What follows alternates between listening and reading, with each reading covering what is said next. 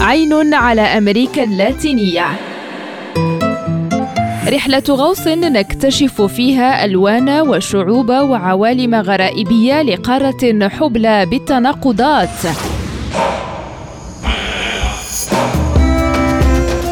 عين على أمريكا اللاتينية. برنامج يأتيكم كل يوم على ريم راديو مع هشام الأكحل.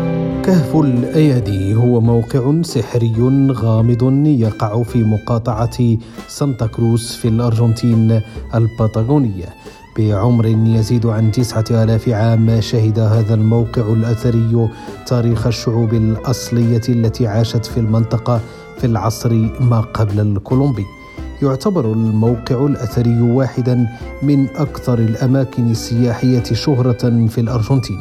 وهو يحتوي على العديد من الرسوم الصخرية القديمة التي تعود إلى آلاف السنين.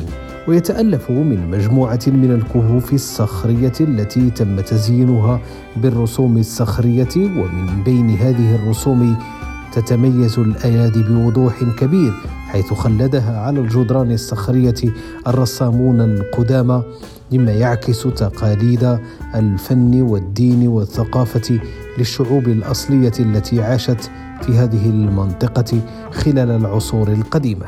وتعتبر الرسوم الصخرية في كهف الأيدي تعبيرا فنيا ثمينا ثقافيا وعلميا وكانت موضوعا للدراسة من قبل علماء الآثار وهي أيضا مثار إعجاب بالنسبة للزائرين الذين يستمتعون أيضا بشيء من الخرافات والأساطير التي حيكت حول المكان ولا غرو في ذلك.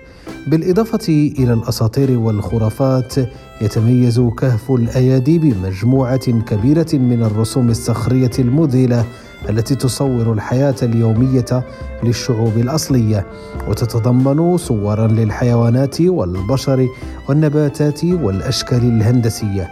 وتعتبر هذه الرسوم فريدة من نوعها.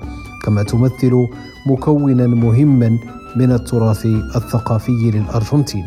كما تتميز بجمال فني فريد وقد تم الحفاظ عليها لآلاف السنين مما يجعلها واحدة من العجائب الفريدة في العالم ويمكن للزوار أن يستمتعوا بمشاهدة الأشكال الهندسية والرموز المجردة المختلفة التي ترمز إلى التعبير الفني والروحي للسكان الأصليين للمنطقة.